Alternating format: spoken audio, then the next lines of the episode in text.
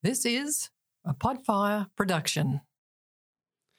A big shout out to the Burleigh Brewing Co. who've come on board and supplied us with beer and some other bits and pieces for our podcasts. And to Podfire, the best goddamn podcast posting platform on the planet. We couldn't do this without any of you guys. This podcast may include explicit themes or swearing and may not be suitable for children.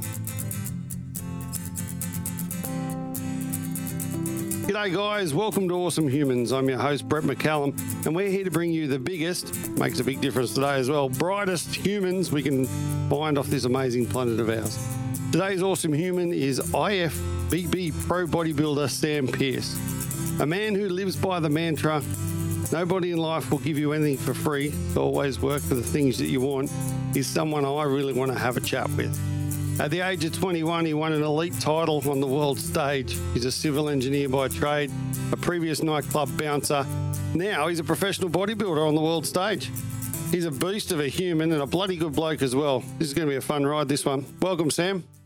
Thank you for having me on. No worries, buddy. How you doing? I'm good. The only part you forgot to mention was uh, I'm losing some hair. I'm starting to age I mean. I was going to say that, but I thought we'd get into that a bit later. I actually saw a photo of you earlier today when you were bald.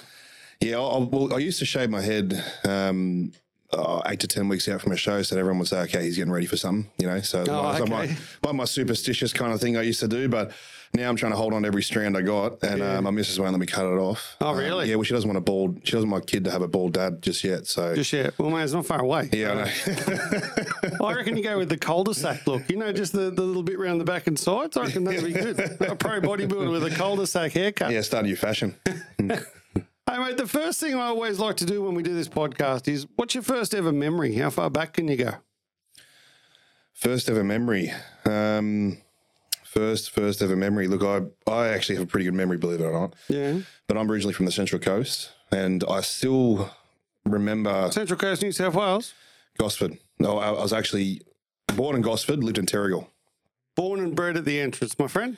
Oh no way! There we okay, go. yeah, yeah, all right. Yeah, my, si- my one of my sisters still lived down the entrance. Oh, okay. Yeah, yeah. Um, so we moved up here when we were, I was about five years old, but I do remember have I was got some good memories when I was younger back then. So we were down there, and funny enough, uh, over Christmas time, I took my partner down. We were, um, she was pregnant at the time, and I just passed through. We are going down to Mollymook, where my parents' holiday house is for Christmas, and I just stopped through uh, Terrigal and met up with my uncle and that. But it's funny, I actually still knew where I lived. so What, from back when you were five? what's the what's the what's the name of that main street through Terrigal? Ocean Ocean Parade. Ocean Parade, is it? Yeah. Ocean Parade. Anyway, I, I knew the street when I saw it. I said, I think I, I reckon I know I could find out where we still live.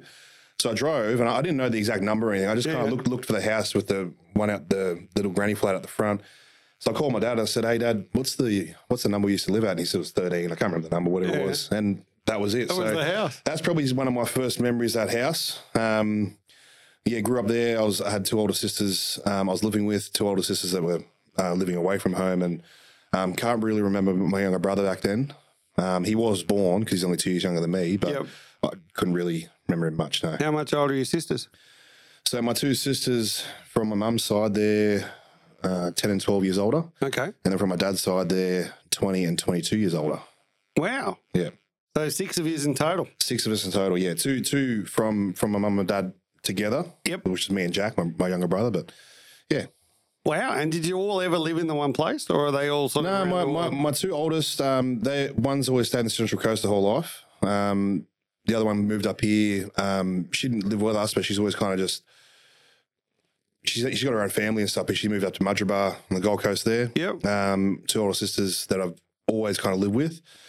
Um, they were like another mothering role as well because they were that little bit older. Yeah. So um, yeah, they did a lot of looking after us and babysitting and. So were you, the, were you the golden child or were you the. Oh, I, you know, you, you know, it's funny. It's funny you say the exact golden child because my sisters and younger brother used to always say that. Whether you were the golden child. My the brother's definitely the golden child. Um, I, I, I think I think I just took took opportunity when it kind of came in front of me. To be honest, um, I, I, I think just yeah, my, my dad he never really favoured anyone. I, I really don't think, as much as they say that. I think he just kind of you know he's very generous for even though we, we're kind of lower middle class. Yeah. Um, but he he was always very generous in the fact that he would always make sure we lived comfortably. So we we never really now I think back, I can see the struggle that he was going through, like hard, hard struggle. But back then, you're too young to. Mate, you had no idea. Yeah, yeah, no that was just normal life. Yeah. So now, now I kind of understand it now. Yeah, he gave me the opportunities needed. Um, so he was always the one that, you know, of football, dreamed of surf. You know, we, we'd go down to Duranbah in the morning and finish up at bloody uh, South Stradbroke by the end of the day. You know, he just take me spot after spot. He's one of those Yeah. one of those dads, which my mum did a lot as well. But my dad just kind of got a bit more of a kick out of it. Um, yeah, so I wouldn't say. I mean, I won't admit I'm the golden child, but they go around saying I'm the They- golden child. yeah, so they, they always go around saying it. So And we always do about our siblings, so that's fine. yeah, you have to. What? yeah. Um, so you were born in Gosford Hospital, Gosford Hospital. yeah. And what was your first school? Where'd you go to school? First school was St Vincent's Primary School on the Gold Coast. Um, when did you move up here? When you were five. yeah, I'd say around four or five. And what did Um, they move to the Gold Coast for? Lost all his money. Oh, okay. Old man lost all his money and he moved up. Um, he just thought, "Fuck it, I'm going to come up," and that, that's it. He's he What claims did he he's- do? Uh, he's just always a builder by trade. You know, he's always just willing and dealing. You know him. Um, so he's he, he's always just found a way to make money, um, and which kind of led him into a, another business, which was glass roofing, which is really no one really does it up here. Glass roofing. Yeah, poly, like skylight type stuff. yeah, kind of like poly. It's polycarbonate roofing, so Okay. it, it falls. Yeah, it falls under that. So he does a lot of glass roofing, polycarbonate roofing, which he kind of was fishing with dynamite because no one does it. Yeah, yeah. You know, so he can name his own price and and all that. So um, he's the kind of man to talk to for that um, with all that kind of stuff. So yeah, he, he's got his contacts there, and then he uh, just re- recently he's kind of moved into the retirement game because he is approaching 80 Mm-hmm. Um, But he's so still going. he said he'll die on the ladder. He- Fair enough, He yeah. says uh, Fair he's, enough, he's always said to me, going to the nursing home is also known as God's waiting room.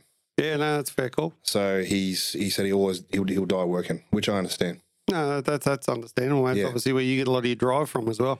Well, I think yeah, he always said to me, I- like I remember when I was real young, and he'd always say to me like, "Fuck, you don't want to do what I'm doing when, you, when you're my age." My old man did the same. yeah, he, he'd always say it. He'd always say it, and I think I always have that imprinted in my head. That's why I've always worked. yeah. I, I hate having a day off. I hate having a, a slower day. I hate having a half day. For me, like I, I get to the end of my day, and if I haven't gone better than the day before, I feel really unaccomplished. Yeah, It's it's interesting, isn't? That's instilled from a young age as well, though. Well, I didn't realize that, and I haven't realized that until obviously what I'm doing now, where things are really progressing through, and But I'm trying to. when you have kids, it makes a makes you look at shit a lot different. as soon as she popped out, everything just changed. and, uh, and- but, but, but you know what's but you know what's funny? But everyone says that. Everyone says, "Oh yeah, you know your life's going to change when you have a kid." Yeah, that does. It does, it does. But you try and brace for it. So you try and say to yourself, "All right, everyone's telling me this, my life's going to change. All right, I'm going to brace for it." But whatever you brace for was about one percent of what you actually got in oh. the end, If that. if that. Oh, mate, You I'm know? hearing you. Oh, I've got four of them. I'm, Four of 'em? I'm hearing you. Well, I'm, I'm trying to convince her to have four. I want to. I want to have four, but Yeah. she swears no more. So Best thing we ever did. Oh, I'll give her another six. We should want another one. The way it works. Everyone says that. Yeah. So your first school was up here on the Goldie. Where'd you move to when you moved up here? So we moved up here. We moved. We've always kind of gone between Clear Island Waters, Robina. Um, we did have a kind of beachy house when I was real young in Mermaid Beach, but then we kind of pilgrim back out to that Mermaid Waters um, near the moorings there, out near there. Um, we've always just kind of been around there. Then we had a house that we grew up in right until uh, it was a 16 year stint. I moved out of that house when I was 20. You know, so we had the family house there, which was good. So I was, I was pretty lucky. One So thing that I was where you sort of stayed for that whole yeah, well, you know, years. Brett, when I look back now, I was very lucky now to have a family that was fully functional. Obviously, you have, you have your blues and everything like that, Yep. and punch ups and shit. But really, I was I'm just so lucky to have a family that's so close, and I think I'm trying to you know regurgitate that now with my small family. You know, 100%. um, and yeah, that's that's why I'm, I, that, that's really I guess what you said when the when the baby popped out. That's my first priority because when I look back, I think back and I think, shit, how lucky am I to have all my Christmases and birthdays and everything like that, siblings around you, and you know, big big family dinners and all that shit. That's something I want to. I want to bring into my life as well. But at the time when you're a kid, you're like, oh, you know, you want to go play with your friends, Another family dinner. fuck off, you know. But yeah, exactly. Yeah. but but now now it comes back. I think yeah, that was that was the best times of my life. Yeah, without doubt. And and I find it really interesting because you do start looking at life, especially as you get a bit older as well. You start to look at things and you actually realize, oh, ah, shit, that happened for that reason. And oh, I did that for that. Definitely. Or dad was always harping on, or mum especially, was harping on about this, that, that, that. And then now you sit there and go, Oh, makes sense. Well, I'm that person, you know. When when people say, "Oh, you know, when you get to my age, you, you, you're not going to think you're invincible anymore." Yeah. yeah, fuck off, you know. But now I'm that. That little twin. I'm, I'm, I'm, I'm that exact person, you know. So yeah, I, I freak out about a lot of things, but yeah, you know, the stuff I used to get up to back then, you know. So when, when you were five, you went to your first school, right? Yeah. And then during that little primary school stage, let's go five to 11. So but out in Queensland, it was through to year seven, I think it was. yeah, seven, yep. And um, were you a good kid, bad kid? How'd you fit in? Um, Naughty? good question. I feel like like any kid, you're trying to fit in. Yep. and you'll do whatever it takes to kind of fit in. So I wouldn't say I was the most popular. I wasn't the most gifted, um, but I wasn't short of friends. Yeah. You know, um, one thing I think the biggest issue in primary schools now I look back is is definitely bullying, Mm-hmm. um, because you don't when, when you kind of get old, you look back and you go, shit, everyone got bullied. Even the bullies got bullied. Yeah. Even the popular people, at some stage in their life, they get bullied. Mate, you it's know, all so- learned behaviour. That's all that is. Oh yeah, it is. Yeah, 100%. So they learn off someone that passes on to someone else. Correct. on- and usually it's from the home. it's usually from the home. So Yep. now, now I look back and I think you know, my biggest things I remember back in primary school was the amount of bullying that would go on. Not just me, but I mean just And what general. sort of kid were you like size wise? Because we're going to go into that later. well, size size wise, I was were never you tall? Were you nah, skinny? Were you like athletic? average. I was always average. Yeah. I didn't I didn't hit puberty till I finished high school. Okay. So I think being a smaller kid, I was on the smaller side. I was just kind of average below small, you know, on the smaller side. Yeah. Had that thing where you had to kind of fit in. So do you have small man syndrome, like wanted to fight the big kids? I wasn't a fighter, no way. No. Um, I, I didn't really kind of get aggressive or anything like until until high school. Mhm. Um, that's a good story. Remind me to tell you about that. But but yeah, no. In, in primary school, I was I was just kind of Brett. I was just trying to feel my feet. You know, I was trying to find my way. I didn't really. I didn't really know how to make friends, even though I had friends. Yeah. Um, you know, I, I feel, yeah, the, the biggest part for me that I was trying to cope with was the bullying, but I didn't realize what was going on. It's just now I look back, the reason why I was so confused over my primary school years was just trying to cop whatever it was being thrown at me. And and and I'll be honest, too, I was doing the bullying too. Yeah, yeah. You know, every, everyone, every, I don't care who it is, everyone does the it. you, way you were. Yeah, it's just that's just how primary schools work. Yeah. You know, so that that's one thing I really kind of remember the most is trying to no matter what grade it was in, it was always happening somewhere, you know. So then which high school did you go to? St. Michael's College. So these all sound very religious schools. Were they religious schools? Like Yeah, my mum. what were they? Yeah, well, look, I'm not. I'm not very religious. I'm not against religion or anything like No, that. of course not. Um, yeah, I, I Were you brought up in a religious household? No, my old man. He. I don't know if I'm allowed to say this, but he calls them Bible bashers. Yeah, of course you can. so do I. He calls them. he calls them Bible bashers. so- Nothing wrong with that. Um, we went to the school, obviously a Catholic school. So mum, mum was from a Catholic family, so I think she just tried to carry it on a bit. But Yeah. she wasn't the one that goes to church on Sundays or church at Christmas or anything like that. You know, so we weren't in a religious family. No. Yep. Um, I think that was just their idea of sending us to a good good, school, school. and Good it school. was they were good schools, and Yep. um, their thing because they are from the old school. Their their thing is like you know we pay the money, we'll pay whatever we got to pay. Let's just send them to a good school. Yeah. You know, so No matter how much we got to suffer, we'll try hard to do whatever we need to do. well, you We'll know, I, I, going off topic a bit, but I was talking about this with Paul the other day, my partner, and I don't know if I want to send him to a private school or a or a, or a Catholic school or anything like. Because what I what I saw and what I'm seeing now with the increased learning education that's coming through and standards, you know, public schools are just as good. I see my nieces and nephews now; they're all going to public schools now, and um, obviously my sister went to the Catholic schools and that. But Yeah. I was just talking about recently, and I'm just in that kind of mind where I'm like, do I really want to waste all that kind of money? Mate, my recommendation, and I've got four of these little buggers. Yeah, what's your recommendation? Go to public school for primary school. Does the, the best part of their life. Yeah, go to a good public school though. Pick a good public school that's in your local area, and then I'd, I'd send them to a private school or high school. Yeah, let, let them kind of find their way that you can. You could obviously as well. There's different. The good thing is now with high schools, they're kind of veering in directions of what they kind of specialize in. So 100%. sporting high school. So if they kind of excel in sport or Yeah, but send them to a technology, sports school or whatever. That, that's what I was kind of leaning towards. You know, Yeah, but I wouldn't waste your money sending a um a primary school kid what's to the, a yeah, that's, private yeah, school. what I'm what I'm saying is, what's the difference? Like, what are they going to teach them any different? You know, Nothing. The only thing is you get different. The good thing it's a socioeconomic thing as well. And I know it's a bad thing to say sometimes, but what you find is that at some places, especially on the Gold Coast, perfect example, one street's really rich and the next street's really poor. yeah, yeah. But what you do is you also at primary school and stuff, all these kids mix. And it's great. I think it's Yes. great for the kids to know everyone and then actually realise how privileged these, how they are Yes. and all that sort of Yeah, stuff. yeah. And the fact that there's kids wearing the same uniforms every day um, and you're going to roll brand new shit, then well, we, we teach our kids that that's because they can't afford it or whatever. So let's do what we can to help those other people. because that's what I mean. Like in in in your lifetime, it's learning how to adapt to different personalities. You know, like you're you're a heavy businessman, but really, majority of it is is just learning how to deal with someone and who they are. It's it's it's all it's all people skills. You know, And that's what podcasting is, adapting to the conversation. Like we're talking about stuff that I've spoke to different people about, and I, I talk differently to every single person I speak to. And I've, that's a that's a learned skill in the fact of it comes with age. so why don't they teach that in primary schools or high schools, especially, especially in high schools? Why I'm don't they teach it? I'm with you. Mate, why don't they teach entrepreneurship in every school? Why don't they teach people how to use actual math?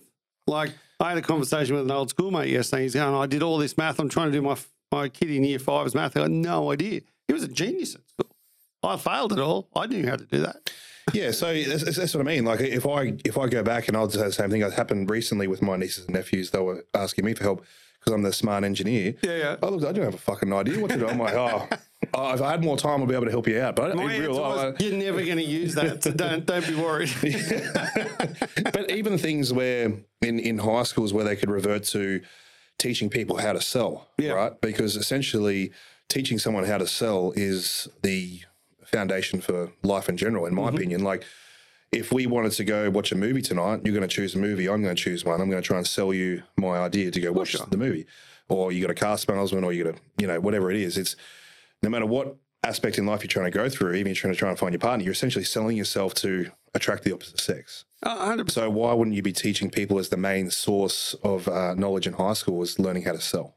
Well, my, my my kids aren't good at they're good at lots of different things, but English is their worst subject at school, right?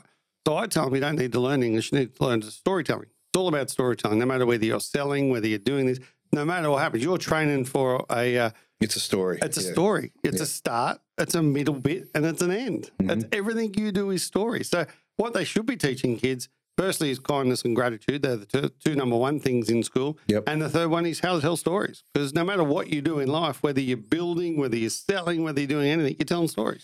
Well, when you when you tell a story, say you're in a at a dinner table with um and you're meeting the parents or whatever. If you don't have a story to tell, you're boring as fuck. Get the fuck out of the house. Very true, that one. so let's go. We're in high yeah. school now. We're in um, St. Michael's. Is that right? St Michael's College, yeah. And where was that? On the Gold That's Coast? uh, that's in Carrara. It's uh, for some reason I don't- everyone always knows when I say this. Do you know where the German club is? Yep. As soon as I say, do you know the German club? Everyone goes, "Oh, that's where it is." You know. Oh, there you go. Um, so yeah, so it's it's it's right behind the German club. Okay. Um, yeah, good school. Big Um, school, little school. It was a smaller kind of medium school. I'd say about six hundred kids, five So what about kids, 100 per grade type thing? something like that. Um, but I think it's grown out a fair bit more now. Obviously, each school every year is, is growing bigger and bigger. because of the population on the Gold Coast. Yeah. But that's good to have about 100 kids because then you know them all. Yeah, exactly. And I found in that school, that was a good school too, because that was more for the lower middle class. Even though it was a paid high school, I found I was able to see different people and different, um, you know, economic statuses and things Yeah. like that. So you could learn to adapt and talk to people from, as you said, different street addresses. Yeah. As one person can live on a street address where lots of money, the other one not so much. You know, so it was good to. That's where I learned a lot of that. My people skills in high school. Um, obviously, the bullying part in high school was a was another big thing. Obviously, people go through Gets- puberty and Shit gets real though in high school. but shit gets real in high school is what I was Mm. getting at. You know, I found in primary school I was a lover, not a fighter Yeah. type thing. But I still remember my second day of high school. Um, and it was just funny. I was just driving the car with my dad, and he's never said it. He just said to me, he goes, mate, in high school, it's different now. Um, if someone wants to pick on you, you're going to get cleaned up. I'm just letting you know you will get cleaned up. But whoever's close to you out of the group, just fucking smash them. And I was like, oh, okay. I just kind of, I'm like, fuck, that was a bit random, but I'm like, all right, I'll just go Thanks, to school. Dad. See you, Dad. Have a good day, son. so yeah, I kept those. I kept those words in mind. Um, I don't know why they stuck with me, but they they uh, they just stuck with me throughout the whole high school, and that's just kind of how I. I guess I kind of just went through high school. I just took it for what it was. Um, high school to tell me me. the violent story then.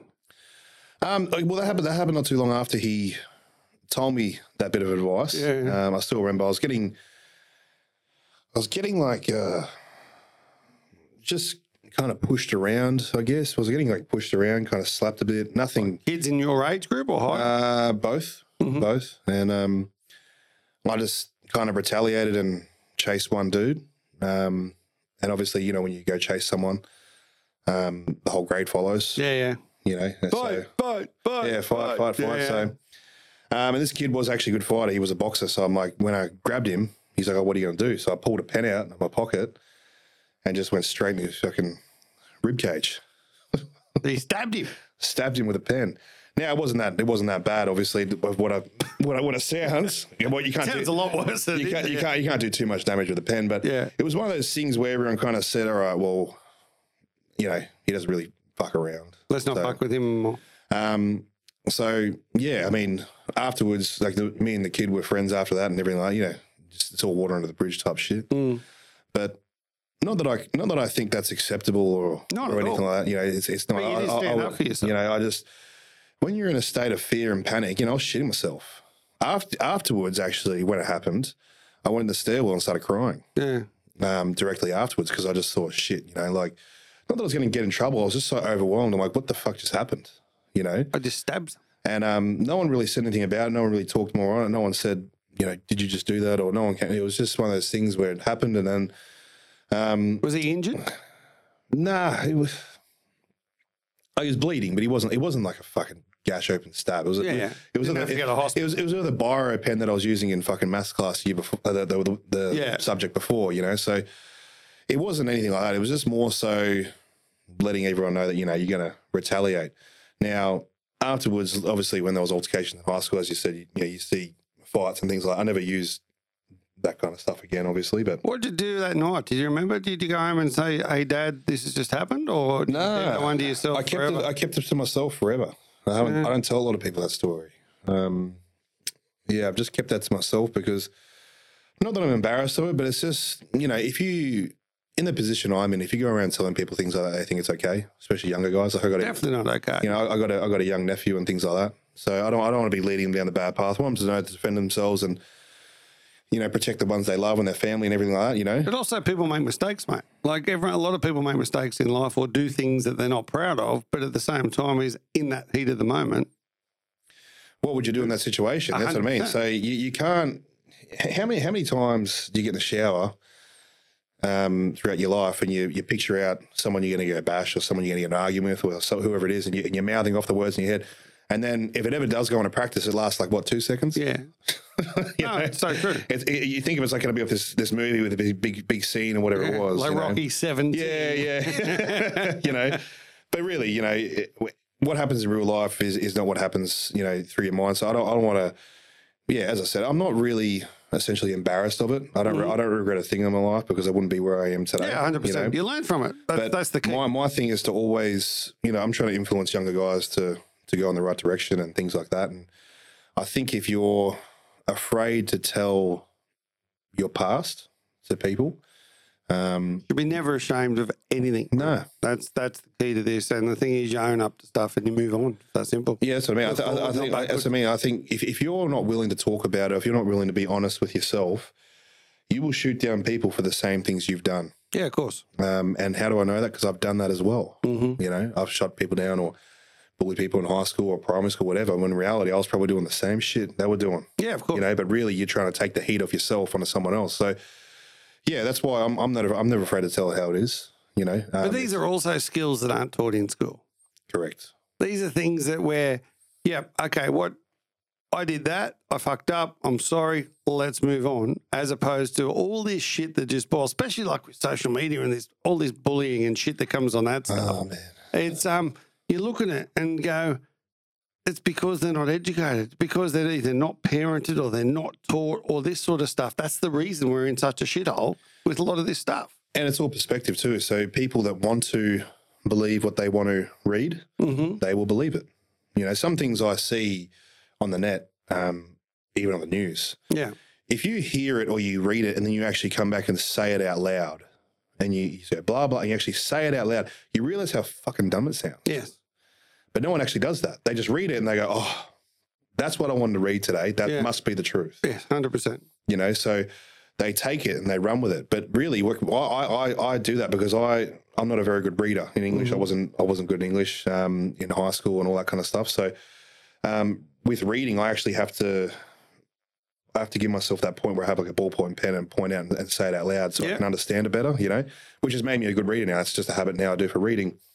Um, so that I guess that's where I kind of picked it up from, you know. So when you when you essentially say it out and you look at it, you just you kind of I, I actually kind of cringe sometimes when I say it out loud as if someone else is listening.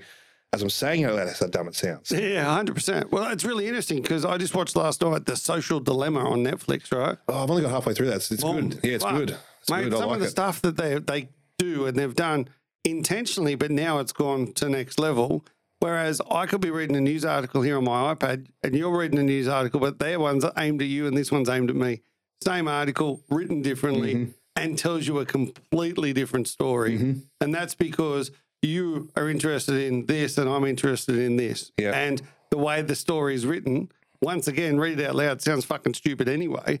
But there, that's the way they're actually doing this stuff. But social media is a part of business, so it's something you can't just switch off. Because someone like me, I don't watch the news anymore. Mm-hmm. Um, oh, yeah, plain and simple, I just don't watch it. It's negative, and it, to me, I don't want to be put in fear, and I don't want to hear the problems of everyone else, Fair call. which in reality, most of the time, isn't true anyway. So Yeah, I- exactly. I, I don't want to hear it. So it's just hard with social media because I go to do the same thing, but obviously my business runs very highly on social media, as yours would too. Yeah. So it's hard not to open up and see what you have to see. Yeah. You know, and even And then react to it. and you will always react to it, you know, because if you always remember something you saw that day, or you know, something will always stand out. So as much as you tell yourself, "Yeah, I I don't you know, I don't, I don't play a part in it," you know, you can still tell me something you saw this morning, Of course. you know. So that's why it's hard with social media because people can get so sucked into it. It's like how what we're talking about before with bullying in high school. Yeah. At least before with high school or, or, or primary school, I could come home to the safety of my parents. The kids don't come home to safety now. No, exactly. It's, it's interesting. I say it about my kids is I've got two girls and two boys. The two girls will fuck with each other's head for like a week. the two boys will punch each other in their best Yeah. mate. And, that- and that's the way this used to work in Who's school. who's the golden child? Uh, I love them all equally. actually, Full of shit. I'm the opposite. Actually, I tell them all, "You're my favourite, but don't tell the others." Best way to go.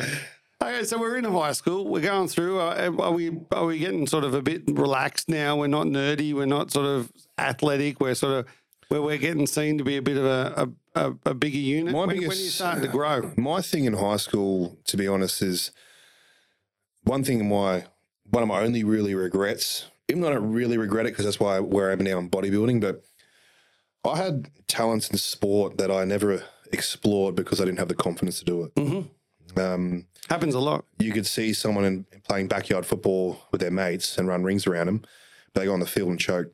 Yeah. I was that person. Okay. I was that person. What sort of sports? All of them. Yep. You know, I was I was good at all kind of sports. I was kind of like an all rounder, you know. Yeah. But I just never committed because I never believed in myself. Now that didn't come from my parents at all because my parents were so supportive. But I guess I'm such an overachiever that I want to be so perf- perfect.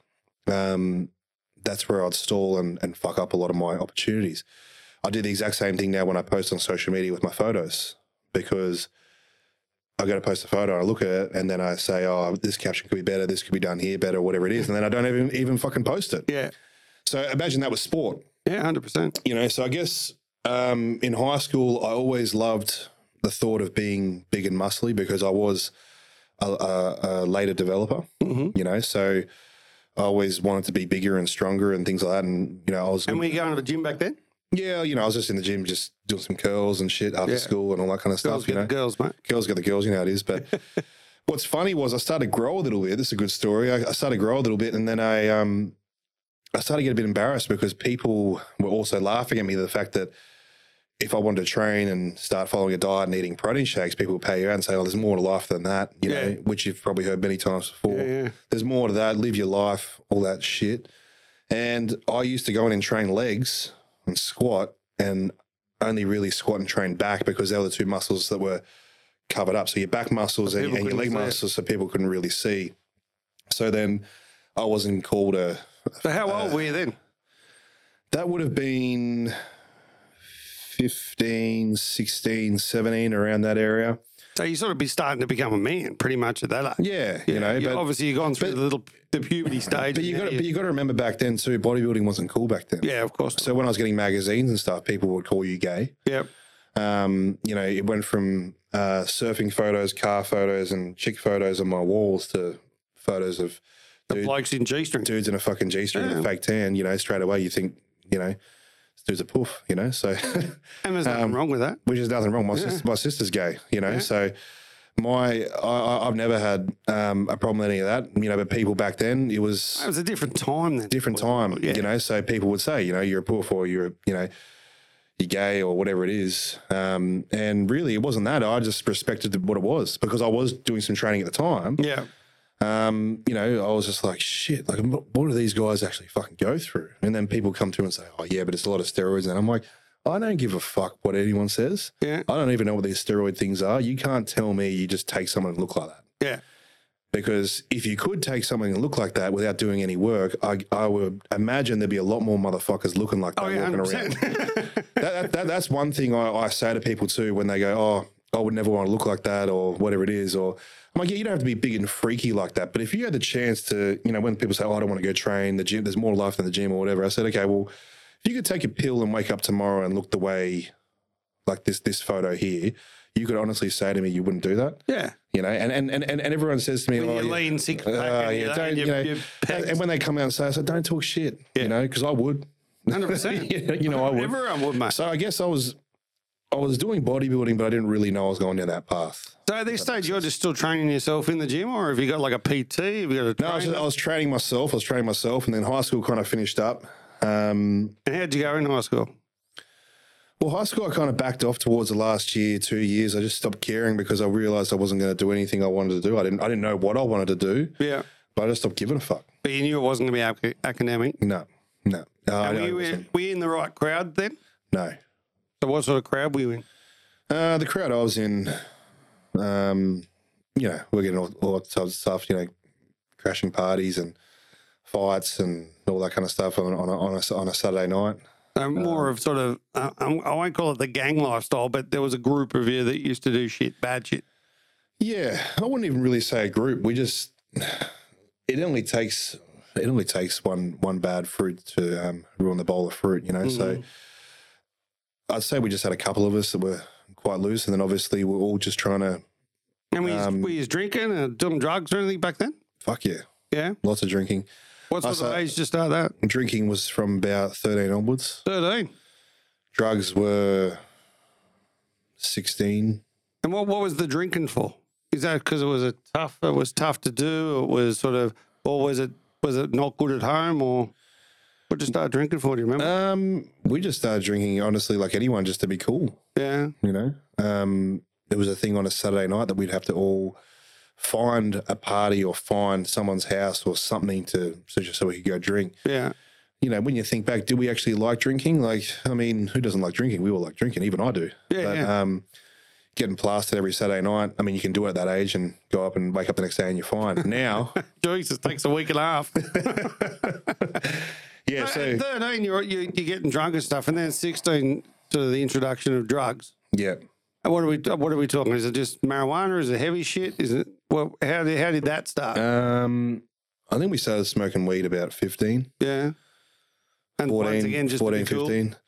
Um, yeah, to be cool. Um, you know, drugs are a scary thing at that age because uh, as much as you have curiosity, it's still one of those things where you're like, oh, you know, you see off movies, like you hallucinate and all that kind of Yeah. shit, you know, so you don't really know what to expect. Um, So is your group seen as the like sort of the druggy group or the cool group that goes and does this stuff that I wish I would do type stuff? um, yeah, we always, we always had something to do, put it that way. Yeah. you know. So, and when I say something to do, I don't mean we always have like a drug to do or a, a party to go to. We're always just doing stuff. Yeah. you know, we always had a come Monday, Monday recess or Monday lunchtime.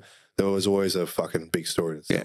You know, and I guess that was your ego back then. Oh, of course. Trying to and that's the impress reason you did it. the weekend, just you know, to so people the next week. Obviously, you're trying to get with girls at parties and things like that as well. Um, yeah, so all that kind of shit back then. And did we get into some hard drugs at 16? 16, I just, uh, I don't think I really, I've never really been into the real hard, hard drugs. Mm. Um, I was popping a lot of pills back then, though.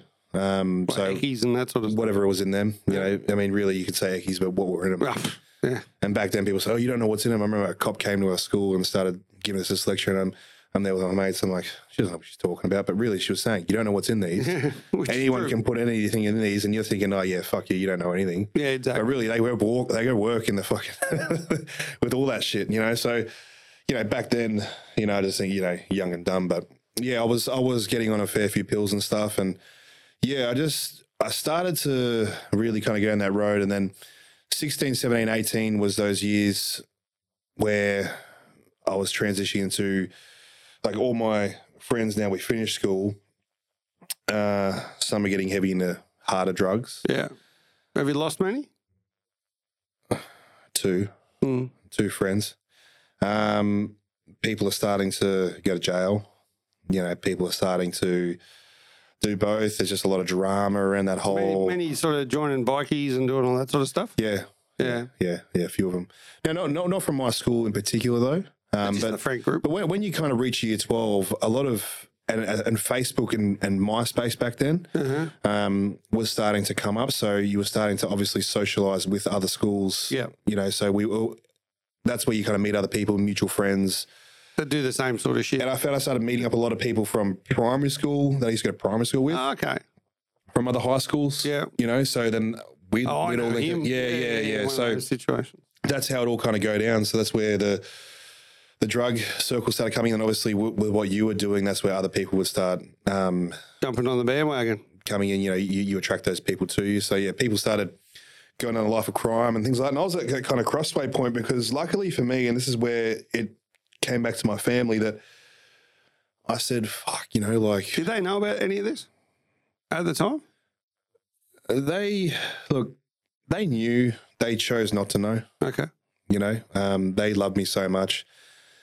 Um, I was just I worried could, about you. I could go to jail for murder, and that's still Of course, they'd visit you that, every that- week. yeah, that that still love me, you know. And that that was the thing that got me where I'm like, hold up, they're old, you know. They didn't work their fucking whole life to make me be where I'm kind of going down. So that's what I called it. And lucky enough, when I did actually call it, I was training in the gym at the time, and this big black American dude came behind me. He was training in the gym, and I knew he was the big black scary bodybuilder dude. Mm. And he came up behind me. And he's like, "Yeah, you, you're really strong." And I, I didn't even take notice. of him 'cause How old? I Were was you? 17, 16, 17. And um, I said to him, he, said to me, You're really strong. I didn't acknowledge him. You know why? I thought, There's no way he's fucking talking to me. There's no fucking way. So I just kept training. And he said it again, He goes, You're really strong. What sport do you play? A bit more aggressive too, because obviously he thought I was ignoring him. Yeah. I'm like, Oh, sorry, I didn't know you were talking to me, blah, blah, blah. And he said, Look, let- let's get you into bodybuilding. You know, you'll be really good. Um, you know, back then there was no coaching services And was back that then. music to your ears then, that? Do you think that was the, one of the things that switched going, fuck, here's a sport I know I can actually do? Like, I No, be because I, I didn't think I had an amazing body. You know, the confidence thing. You know, Yeah, like the yeah. confidence thing where I wasn't insecure, but I didn't think that I had a the body like he did, Yeah. or the body like I saw in the magazines at home. You know, um, so And can you name him? Eric McIntyre. And is he a. Uh, I'm a- going up to Cairns next month to take my partner and my baby away. Yeah. Because I made a promise to them every six weeks to take them away. We'll talk about that after. Yeah. But he lives in Townsville now as a school teacher, high school teacher. Still Um, bodybuilding? he still trains. Yeah, he still he still competes. He's he's mid fifties, late fifties now. Yeah. Um, but back in the day, everyone knows him. He was he was top guy. I didn't know who he was at the time, obviously. Yeah. But um, he's coming to visit me from Townsville. Awesome. So yeah, we, we still we still contact each other maybe once or twice a year. And I've made a promise to him from day one that if I ever made it to the Mr. Olympia, I'm going to buy him a ticket. Yeah. Um, and I'm just going to send it to him. I'm not going to say anything. So if I qualify for the Olympia, I'm just going to send it to him and say I want you to be there. That makes me feel fucking tingly. Yeah, so that, that's one thing I've always I've always promised myself. But um, yeah, so he, that's how he said it to me. And he, I said back then there was no coaching, so it wasn't really like coaching fees. He just said, "Look, I'll, I'll help you get there." He was the mentor I needed because I don't know if he was trying to mentor me as such, but because I didn't want to let him down because he was a when I started getting known more, all the big guys in the gym would all go, "Oh, hey man," you know, I'm like, "Fuck, this guy's somebody," you know. I'm like, Yeah. who, "Who is this dude?" You know. And um, He becomes your accountability partner. Exactly, because when you see all these people respecting him and all the people that I was kind of scared to talk to, you know, big tatted up guys and shit, Now come and say, they're, they're all going saying hi to him, and I'm like, hold up, you know, and I'm sitting there, I'm like, well, wait up, like this guy actually has some sort of authority. So when he'd say, you know, I want this by next week, I'll be like, well, yeah, I'm going to do it, you know. And then that's what stopped me um, drinking when I went. To, I would still go to parties, but I wouldn't drink. Yeah. And then all of a sudden, over the next couple of years, I just kind of said, fuck, why, why am I even going? Like, fuck that, I can't be bothered. Everyone's telling you to drink, and oh, there's more life than that. This, and I said, you know what, fuck it. So he was the kind of start of my thing that took me away from, it, which led me into the next thing just after high school, because I found him as soon as I finished high school, just after schoolies, right? Which from there, I was at a crossroads. I said, fuck, I don't want to go down that path of these, all my other mates, which I still love. I still keep in contact with them all, but I, I don't want to go down that path, obviously. And I didn't want to let him down. So I'm like, well, I'm good at maths. I've got to continue on and do something in the meantime until I find out what I want to do. Yep. So that's when I went to TAFE, got into TAFE, did two years of um, the back entry to get into uni, an engineering diploma there, advanced diploma. And that's what landed me my direct entry into uni, where I completed my civil engineering degree. Why civil engineering? I was good at maths, and apparently they made a lot of money. Love it. I don't know, Brett. I think back then I What'd your old man say about that? He like no, he he was the one. He didn't push me to, but he was so for it. Like he was so Yeah. proud of it because he same thing. Go to a good high school, go to a good primary school, go Yeah. to get a good education. You know that's what you got to do. He always said to me he didn't want to be. He, he doesn't know what an entrepreneur is, right? But, course. but he is one, Yeah, 100%. right? It's just back in the old school. They, they, was never called that. There's never called that. He just says living off your wits, right? Yeah. And he was always scared for me to live off my wits because of the obvious reason he didn't want me to fight and scrounge around for money. Yeah. All right. So he thought getting education is the best way to go. It's his safest bet. I don't want you to be like me type thing. Yeah, 100%. Um, but anyway, so I, I did the engineering degree and I guess I, I did it because he was in construction. So I thought maybe I could go into his business somewhere on the line or whatever. But reality, I always loved bodybuilding. So during this time, you're training pretty hard. Fuck yeah. Yeah, I was So trying you're to- going to uni and then training pretty much. That's your life. Look, the only reason I reckon I completed my degree is because Griffith University is literally across the road From from, the Welsham gym. Ashmore. so back, so that's when I started working the clubs. Moved out of home. I'd finish the, I'd finish the clubs at five a.m. Go train, go straight to uni at eight o'clock lecture, or I'd come home for a couple hours nap, go in for a one hour, two hour lecture at uni, and go straight across to the gym straight after. So, I always, I always had an incentive to go to uni. Talk to me about the clubs. How did you start? Is that because you started getting bigger and you sort of the, the doorman A type? little, little bit bigger. I met a guy. I met a guy. I met a guy I was going to uni with, and that's what he said. He goes, "Mate, this is the best for what we do because we have to be here all day. We can't work." Yeah. And I wanted to move out of home because I was bringing home a few chicks at the time. Yeah. And I, my parents were always great. My mum, my mum was always that person. Like I, I bring a girl downstairs and like, "Oh, do you want some breakfast?" I'm, "Mum, I just want to get him out of the house." Like you know, fuck. But you know, Don't feed but she's, "Oh, how how was your night?" I'm like, "Mum, don't fucking talk to her." Like, you know. So um, I just felt I was being a bit disrespectful, you know. And as much as they didn't want to move out, they didn't care, you know. I just felt personally, I look, it doesn't look good anyway if I'm bringing chicks home. I'm like, yeah, I live with my parents for one.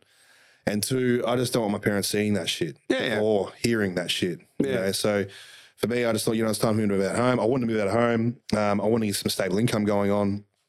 Um, I was managing some sub stores, but I was had to drop back to per, part time because of the obvious university was full time. So he said, work nights, I'll get you nights. Um, and I also thought too, I'm like, okay, well, this is good because I can still socialize, I can go out, I can get paid, and I'm not drinking, Yeah. and I'm not doing drugs. And I'm also kind of separating myself from everyone else without having to separate my life completely. So at this age, you're probably 19, 20. That sort of, is that when you started 20. in the clubs? 20, 20. years old? 20. So how big are you at that stage? About 110. About 110? 100, 110. And, and how is um how is that measured from a muscle mass point of view? Like, for instance, how big are you now? I'm 135 now. One thirty five, and and do you then from a from a bodybuilding point of view, is there weight classes? How does that work? Oh, so weight classes, the heaviest weight class in the amateurs is 100 kilos and over. Okay, So I was always a super heavyweight, but I, I, I competed for three years when I was a teenager um, in my, with the with Eric. yep, Um, I did that naturally, so I built a foundation first. okay, Okay, so I built a foundation first, worked my way up, learned how to train and diet first, because obviously in the sport of bodybuilding, we're not going to play dumb here. There's performance enhancers in it. Mhm. Okay, so you're an idiot if you don't think there is.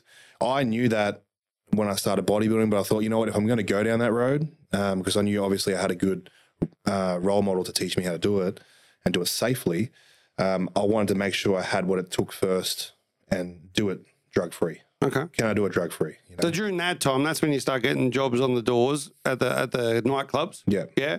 And did you find that your high school violence bully boy came back out when you had the suit on standing at the door? Yeah. Or Fuck yeah. Because that's it puts you back into an environment that's that you don't really want to be in. that's a very very dangerous environment. I loved it. I loved it, and I miss it in a way Mm-hmm. because that That's really, adrenaline rush, it's- It- you know, what- you know what really taught me the most? How to talk to people. Yeah, You know, we said in school before, one street is rich, one street's poor. hundred percent. That's the nightclubs. Yeah. You learn how to negotiate with people on drugs, alcohol. You meet. Yeah, like in the end of my security career, I was I was doing a lot of bodyguard work. So they'd come, uh, uh, celebrities would come over and work with the clubs or whatever, and because obviously they'd they'd get um, my details handed to them from like the owner or whatever, Yeah, and I was doing a lot of work with that as well. You know, um, so for example, Justin Bieber would come in. I'd have to look after him for you the night. carry him around, wouldn't you? Yeah, Put him in- well, put him in your like I bag, tell you like what, a with, little dog in a uh, bag. all those all those music stars, I tell you what, they're a lot smaller than what they appear on TV. but you know, look, I, Makes you look bigger, though. That's yeah, right. that, that's why I stood close to him. Yeah, but my thing, my thing is was was learning how to, to talk to people really, Yeah. and, and and judge people with their reactions, body language. You realize the people that want to fight you are the people you would never expect. Yeah. Or the people that can fucking fight are the ones you really wouldn't expect. You know, the ones that um, are barking at the front door, they don't bite. You know, so it's just that kind It's of the, shit. it's the one that comes from behind that you don't see It's over your a- shoulders, the scary one. Well, yeah, it's a, it's a very tense uh, lifestyle, um, and it does catch up with you in the end. Yeah. Um, so, yeah, I was never a security guard that went around, you know, picking on people lower than me or anything like that. Nothing like that ever. Um, But you're not that type of bloke no, I'm not because you're brought up the right way. exactly. It's that know. simple. Like For me, for me, my thing has always just been, you know, obviously protect myself and my family. That's it. 100 You know, I don't, I don't, uh, uh, there's no need to resort to violence um, if it's nothing to do with your um, yourself as a self defense or defending your family. So really, that, other than that, I haven't really, I don't really get into fights. So at that time, though, being the big dude, people want to pick on you. People want to Yeah, prove themselves. crack at the you know, so I guess that's how I learned to defend myself pretty quickly. hmm Did Um, you train for that? Did you have any like BJJ or any jujitsu? You know what, man? Everyone, everyone renowned me as this insane fighter, Yeah. right? That I could just hold myself, take down dudes bigger than me, big islanders bigger than me, and all that kind of stuff. But you know what it really was? I'd always land that first punch Yeah. and that drop. First in. But if one of them took that punch, I'd be fucked. Yeah. Because I really don't know how to fight, man. Just hope the other big boys come and help. But like, it, it was getting bad in the end because obviously I started running the clubs and I started becoming head of security after Yeah. after about six to twelve months. So I moved up pretty quickly. Um, so I built a name pretty quickly, and then um, what would happen is I would go to up to groups of people. Um, there'd be an altercation. or something. I'd go in by myself yeah. just to test myself to say, all right, can I take everyone down? You know, um, that, Not a that- good headspace. To get. and it- it's not a good headbase because you know what happens? It starts coming outside of work. You think you can just switch it off? It doesn't. It doesn't switch off outside of work. What happens is you start becoming the person you always swore you never would be Yeah. outside of work. And now I look back and I, you know, as I said, do I regret that? No, no way. Because when I pull myself up pretty quickly and you realize and you get humbled, you sit there and you say, okay, well, there's more life than this shit. And that's actually when I kind of resorted into coaching. I kind of said, you know what, this isn't for me. It's going to catch up to me. Then there's a lot worse people out there than what I think there is, um, and far worse than what I am as a person too. But and they- during, during this whole time, and I'm going to go into this subject a little bit later on, which is the whole performance enhancement thing. Hmm. Um, people always say when you're on steroids, your testes shrink and you get angry, right? That's just that's just what the theory is. Do you think that a lot of these uh, bouncers and all these guys are really, really angry because of what they're putting in their bodies? Good question. Thanks and very I'll, much. and I'll, I told you I'm going to ask you the hard and I'll, and I'll answer it with an even better answer. Yeah. When you take performance enhancers, and I'm a bodybuilder, I'm training my muscle to get bigger. Yep. Right. So it'll make your muscle bigger. Yeah. But there's performance enhancers in every sport. We just are naive to believe that Of course. it's in there. Okay. But you don't ever see a, a 100 meter track sprinter walking around the size of me.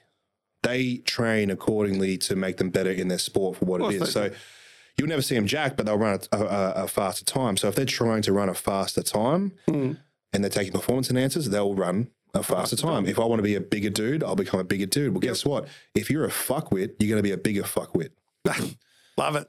that's, that's very true. So that's all it is, you know, because So I'm you don't think that um, the enhancers change your mental state? no, no, it's bullshit. Um, I like that though. I- you're I- going to be a bigger fuck with your. if, if, if, if you're a, if you're a, an, if you're an insecure fuckwit to start, that's Yeah. what. But the problem is, Brett, is that I did bodybuilding when it wasn't cool. I just did it because I love the lifestyle and it kept me accountable. yeah, Okay, and I just want to be a big dude. Now it's it's cool now, which is great. The sport's growing, yeah, but it's now it's really cool, right? So now they don't come with a mentality like I did when I was young, like oh maybe I better prove myself before I go down that road. yeah. You know, now it's just young guys come up and see me. They go, "Oh, Sam Pierce, pro bodybuilder, young dude. What am I going to take, man?" And I'm like, Hard fucking work, son. "How about you take some fucking advice, right? exactly. Yeah. Do some fucking hard work, eat your meals, and turn up on time. You know, really, that's that's what it comes And down to. And then we'll talk. Yeah, then we'll talk. Pro- prove it first, you know. But yeah, like it's it's it's hard because on another on another point of it as well, another point of view, it's a hard situation for me being in a duty of care when these young guys come to me and say that, and if I say fuck off, Yeah. go train hard, they're not going to do that. No, no. They're just going to go to someone else and wait and stab them with something that's sta- bad for them. so then you got to sit there and say, okay, is it safe for me to actually tell them what to do? Mm. You know, you know. So there, there's these things that pop through your head that, that you say, fuck, you know, what do you do in that circumstance? But again, like you can't essentially put your name on the line because you can't ever trust a young person with the idea when you have that tunnel vision. Because people said to me when I was younger, don't do this, don't do that. Well, you can easily agree. You're not going to fucking listen to them. No, of course you're not. Well, it's You like know? the big black guy walking up behind you. You didn't know he was fucking talking. Yeah, I, I, I, I just straight up didn't no way I thought he was talking to me. So we're, we, we're, you're doing some junior stuff, right? And then at the age of 21, you win a title. Take yeah, so that. I when I was finishing up my natural career, I actually got some bad calls, and I What's a natural career? natural career means I was competing naturally, Okay. right? And I was doing some natural federations where you get tested. In saying that, you don't really get tested. There was that's all bullshit. But anyway, um, that's no disrespect to the natural federations, but they just could do it a lot better. Yeah. Anyway, so I finished up out there, and I got some bad calls, and it really broke my heart. That mean? You didn't win. I didn't win, and I was a clear winner. Like clear, like the guy who got second, I got third. The guy who got second actually said he came backstage. He was we're both nineteen. He said, "Man, I'm really gutted for you. Can we can we actually swap trophies? Because I really think you should have won today. I know it doesn't help that it's still second, but you know he came. I still remember his name. So What was that? Was that because it was rigged or His name, his name's Alex Boosie. I still, I still remember him. We've never spoken since, but I still remember him. Alex Boosie? Yeah, That's uh, a great thing to do, though. Well, I never forgot it. I've never spoken to him since, ever, right? But I still remember him because I'm like, yeah, wow. That and and he was probably one of my biggest saviors as to why I turned back to bodybuilding. Because at that stage, I was heartbroken. I thought, fuck this, I don't have what it takes. Yeah. I went back. How heavy were you then? Uh, back I was natural, it was about uh, 85, 90 kilos, something like that, maybe. Okay. But I, I, I veered off again, back to drugs, back to partying, back to girls, back to all that shit. And I remember it was about 12 months later, and I sat there and I looked at myself and I thought, fuck, like, I don't want to, this is not me. Like, what, where's, where's this kind of coming from? So I contacted Eric. He'd moved away. He moved over and I said, what do I do? I don't know what to do. And he said, he goes, you have what it takes. I think it's start, you, time you start, you know, taking this more seriously and going down the serious road, you know? And I said, And you "Oh." knew what he was talking about. I knew what he was talking about. And, I, mm-hmm. and, I, and I- And is it open? sorry? Like, is it open and people talk about this shit? Or is this something that's pretty controversial? as a, as a talk about? sport is growing, Yeah. you're more free to talk about it now. Not that it is, it's just, it's a taboo thing. Yeah. Plain and simple, people, people don't understand it. So, like a doctor will say, it's horrible for you. You can't have kids or anything like that. Well, I'm a pro bodybuilder. I had a kid seven months ago. Yeah. Um, and it looks like me. So, don't worry about that. Doesn't look like Eric, so we're good. Yeah. so, so um, yeah. So what I'm trying to say is that it's it's taboo because people don't know what it is. Yeah. and it's always had a bad rep of what it is. But you'd be surprised. It's always been seen as cheating. It's always been well. seen as Yeah, cheating. that- Yes, that- that's the other negative to it. that's the that's the negative to it. Correct. But I'm sure if there was an untested Olympics, everyone would stop watching the natural Olympics Oh, pretty damn quick. yes. 100%. Um, so that's that's just how it is. Like anything, right? everything is safe, everything is dangerous. Literally everything you do in life, everything there's, there's a safe component and a dangerous component. That's Yep. the exact same. If you're going to be using um, any kind of performance enhancing drug or drugs in general, I mean, I'm sure if you're having a, a packet of Panadol every single day, Probably a lot worse for you than what you've done. fucking way worse. You know, so and people probably pop that. Yeah, You know, sure. so yeah. Look, there, there's there's way worse things out there, but you know, we, we can get in, get into that if you want. But it's, it's you, more can so. you talk me through it? Like the first time you've you've gone from natural to pro, let's call it that, right? Then what goes through your head? You, do you sit there and think, actually, now I can do this properly? I'm going to get fucking huge. well, that's that, that's that's ninety nine percent of everyone. yeah. I thought it doesn't work. Oh, really? I, I came with the the understanding of I don't need this shit. Yeah. You know, but I'll do it because if that's what it takes to get to the top, you know, like any top athlete, they'd say the exact same thing. Mm-hmm. And I thought, you know, okay, I'll trust him and, and let's let's do it. Now he never forced me to do anything like that. Yep. Um, he was just he was going to guide a young guy to make sure it's safe. Really, And and how do you make it safe? how do you make it safe? Uh, blood tests is, is is the short answer. Okay. Um, and I would be getting frequent checks, not frequent, but once to twice a year with a hormone specialist and Yep. just making sure your levels. Now, doctors may not agree with what you're doing, That's but your decision. Your there, body. there is also a lot of doctors that are for it. They just can't prescribe it because it's against the law. So they actually know what it actually does, and they realize that it's a very um, uh, low priority drug for what, how dangerous it is to your body. Well, you I know, so- guarantee my mum is on more steroids than what you've ever taken. My mum's five foot 2 Mm-hmm. uh, or not even that tall. She's five foot. She's like in the late seventies, but because of her arthritis and all the other ailments that old people get, Mm-hmm. the amount of roids that she's on is insane. And the actual class of steroids, Yeah. right? I take anabolic steroids, but the actual class of steroids, I guarantee you probably 90 to 95% of people are taking some sort of a steroid every day.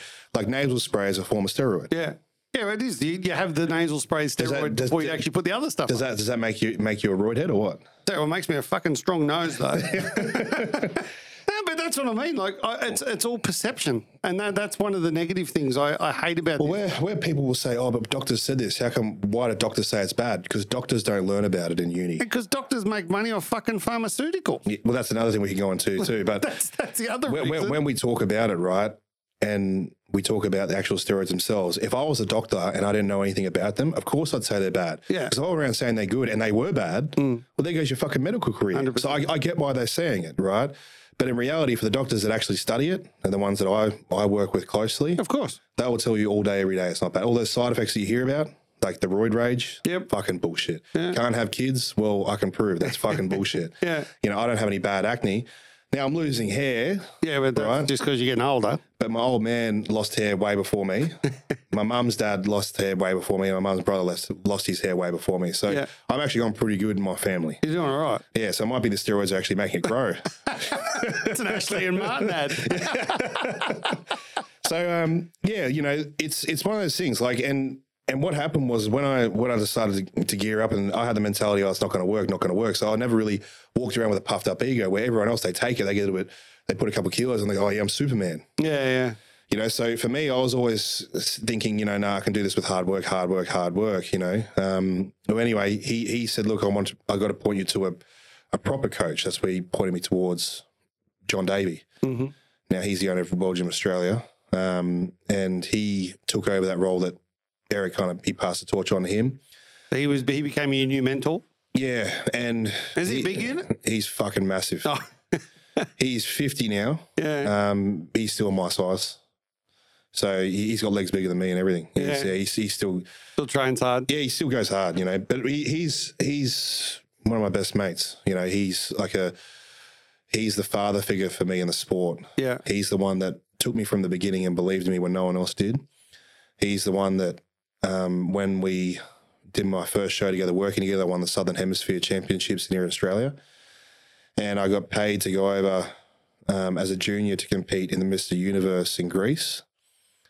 And I went over and did that. And, you know, just going over there for experience, I actually won that. So you won Junior Mr. Universe. Yes, and that was after my comebacks. I had the 18 months off with Yeah. drugs and alcohol and partying and depression. So when I came back and did that, I, I came in my room and I, I held my trophy. Now, no Wi-Fi, Wi-Fi wasn't in your hotel room. Yeah.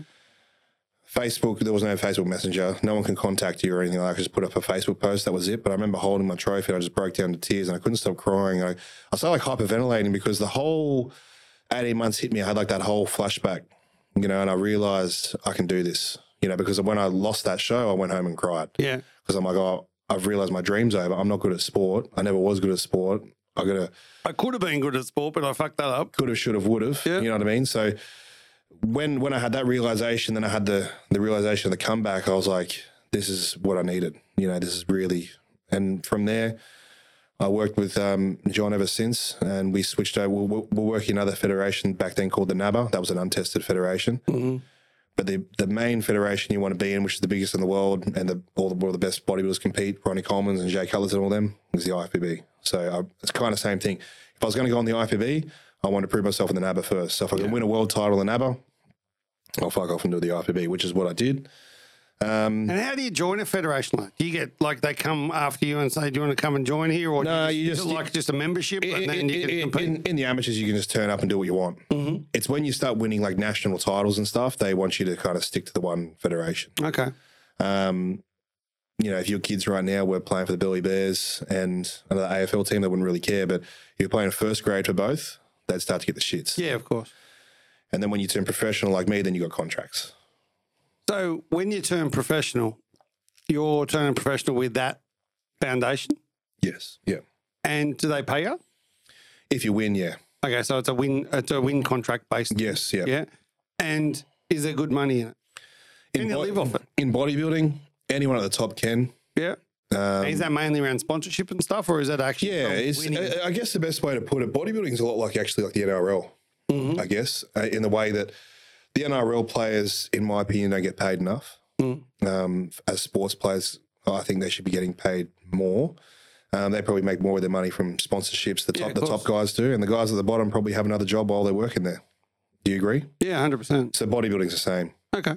to me, bodybuilding, um, because it is a taboo sport, there'll be never big investors that go their money into it because because of the obvious performance enhancers. Yeah. Um, but as I said, the more the sport's growing now, the more people are starting to invest in like The Rock and things like that. They're all jumping on board and promoting their own shows and shit. Yeah, of course. So, um, yeah, to answer it in a, in a short answer, no. Bodybuilding itself, no. But bodybuilding to me, though, has the most opportunity out of all the sports to make the most money alongside of it, if that makes sense. Yeah, it makes sense. Because bodybuilding, although it's a taboo sport, it's a very heavily respected sport by other sports. So maybe not the the mums and the dads watching because they got like a freak, but other sports, so head coaches and things like that, love the mentality of bodybuilders, the way they follow their diet and their training. They're so much more advanced in that area that no one else has even touched. That's why mm-hmm. when I work when I work with other sporting athletes, I go, "What the fuck? Where did you ever learn this shit from?" You Yeah. know, like it's just so behind. Where bodybuilders, because they're their head so far up their own ass, looking at them, looking at themselves every day, they're on top of their nutrition and training. They're the most advanced out of everyone I work with. But you're also working specific muscles to look the right way. Yeah, so that as a That's the performance, other key to a- it, a- isn't it? as a performance basis, it's it's a it's a cosmetic look. Yeah. But to make it look a certain way, you have to train it a certain way, and there's a lot of different training protocols needed to make it look, look a certain way. One of those training protocols might work very well for a powerlifter. One Yep. of those training protocols might work re- really well for an NRL player. Yeah, hundred percent. You see what I'm saying? Um, a lot of things in rehab and that as well can definitely benefit from the sport of bodybuilding. So to get so big, is it heavy weights or is it reps? What's the what's the sort of key to the muscle definition? A lot of fucking food.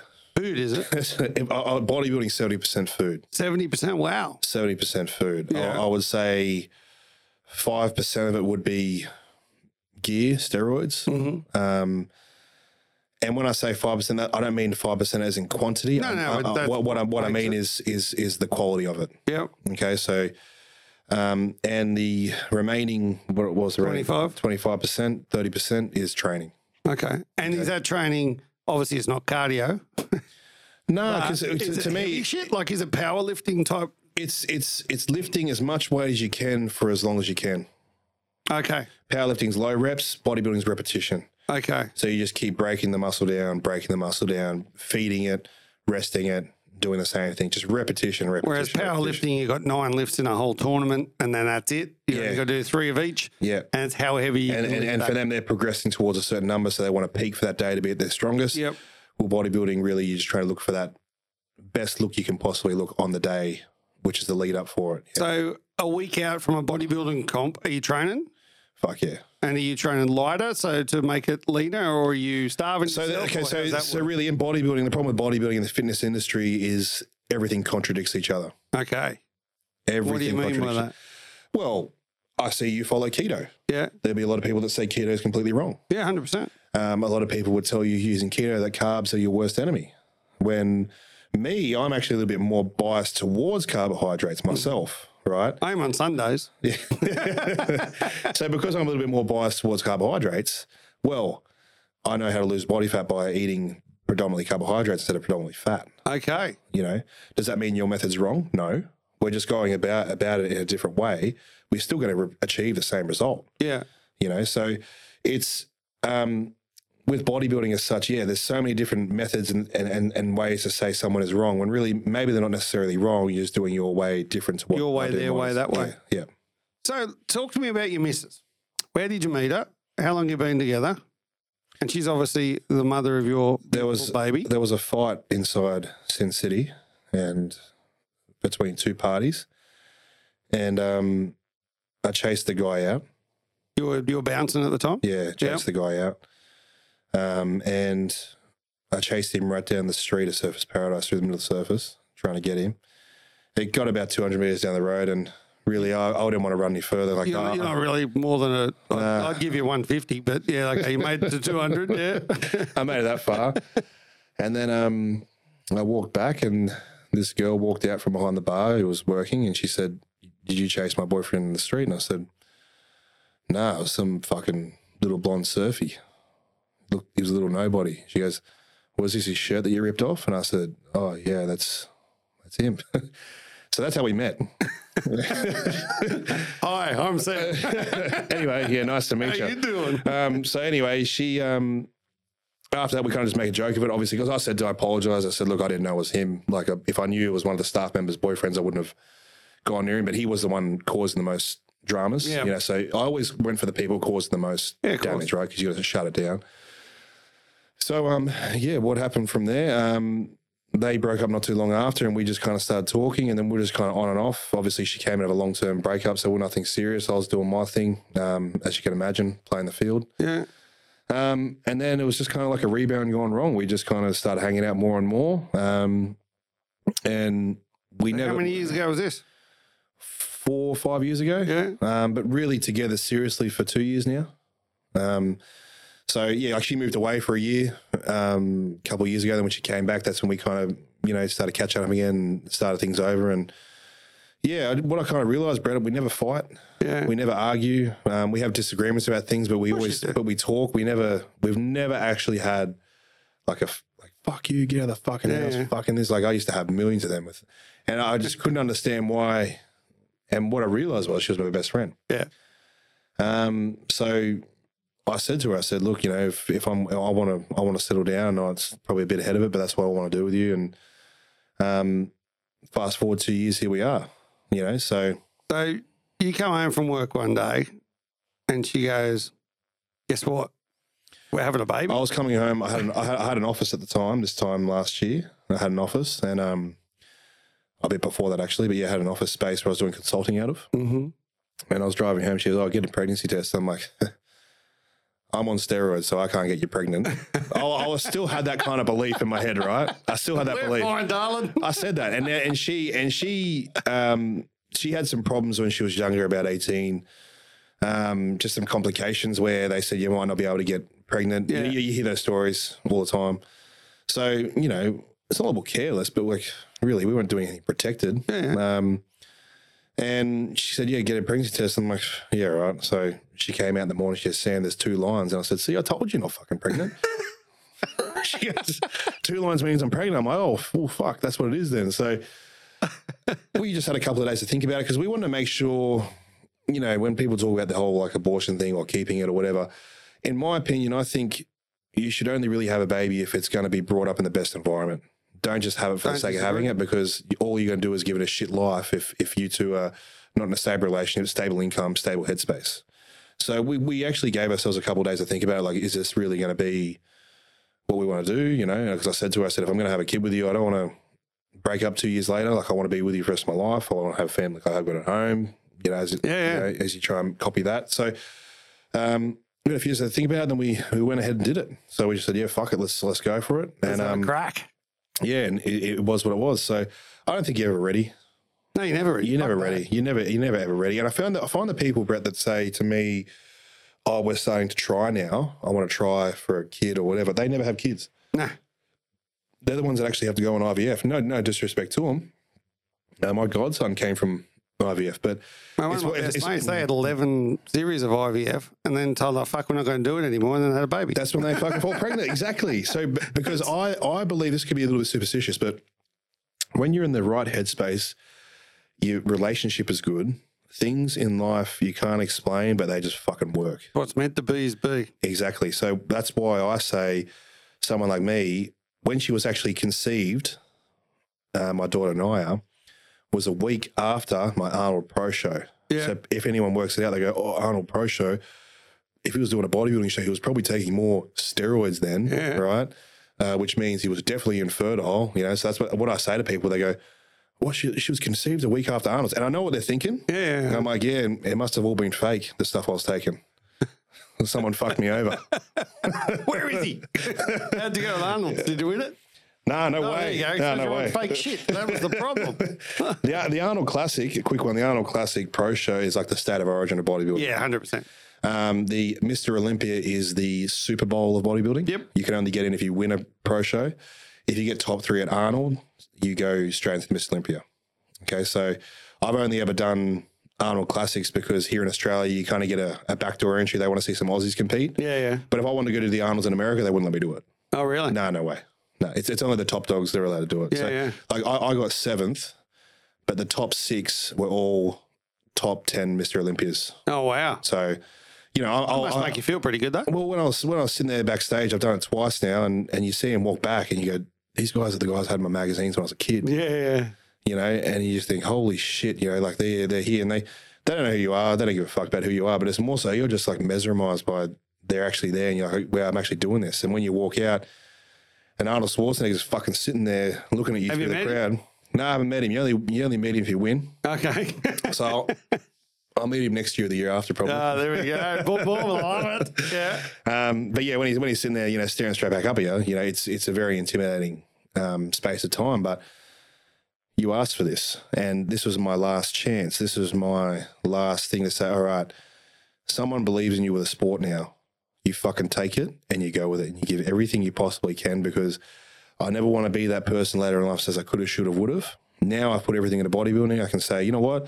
If it finishes for me next year, Brett, right? If it finishes for me next year and it's over, I can say I gave everything I possibly could 100%. into it. You know, it's and uh, I don't want to live life with any regret. And I think that would be my only regret, my final regret, if I missed an opportunity doing what I'm doing now, because this is my true passion, and I've loved this more than any other sport. Although I do miss other sports, this has been my my favorite sport by far. And that's why I'm putting everything into it so I can walk away from it when I do eventually retire from it and say, fuck yeah, I gave it a full crack. Whether I win, lose, or draw, I can sit there and, and be comfortable and say, I've given a 100. because when, when I did my first when I did my first um, Arnold Classic show, I got smashed. I got 12th out of 14th, right? 12 out of 14 guys. My goal was not to come last, so I'm, I'm like, yeah, sweet. Tick. Yep. But when I came out of that show and I and I got smashed, I was still happy because I put everything into it, and that was the feeling I took with me. I'm like, okay, my career is going to be like this now. Whether I win, lose, or draw, I'm going to put everything into it. These guys are now. When you turn pro, when you, when you when you do amateur shows, right? There's always one or two really good guys there that stand out from everyone. Yep. You know, everyone wins their classes, but there's always that one guy who goes, fuck, you see that guy? I was obviously that guy coming up through the ranks, right? But when you when you turn pro, there's fucking 30 of you up there. Mm-hmm. Amazing. And is it that any of those top six could win at any time, or is it Fuck yeah, always? they're, they're, they're always they're always chop like so. So they're chopping and changing So the so, so the top six was the exact top six for the Arnold Classic in America. Yeah. just swap placings around. Okay. Like they're all fucking top notch. Yeah. And so you look at the bloke that won it, right? And then you look at yourself how much longer or how much harder do you have to work to be Time. that bloke? It's just time. It's time, is it? Bodybuilding's time. And if you Is that all about the muscle growth? like when I turned pro, and no, sorry, when, when I, I turned pro at 25, so I was the second youngest person to turn pro in Australia. Mm-hmm. Okay, so when I did my first pro show and I realized, you know, it's just going to be time, I looked at him, and I'm like, I've got great shape. I'm known for having really good shape. You just got to put muscle on it. And Yeah. muscle takes time. You know, it's just a long, It's long something process. you can speed up. I realized when I did my first pro show, which was after nine years of bodybuilding competitively, that I was only reaching the halfway point in my career. okay. So when'd you peak?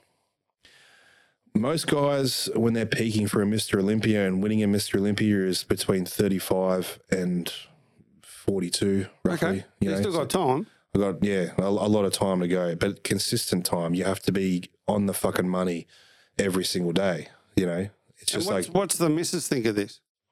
she made me doing it. Okay. So She made- she made me doing it all. of it.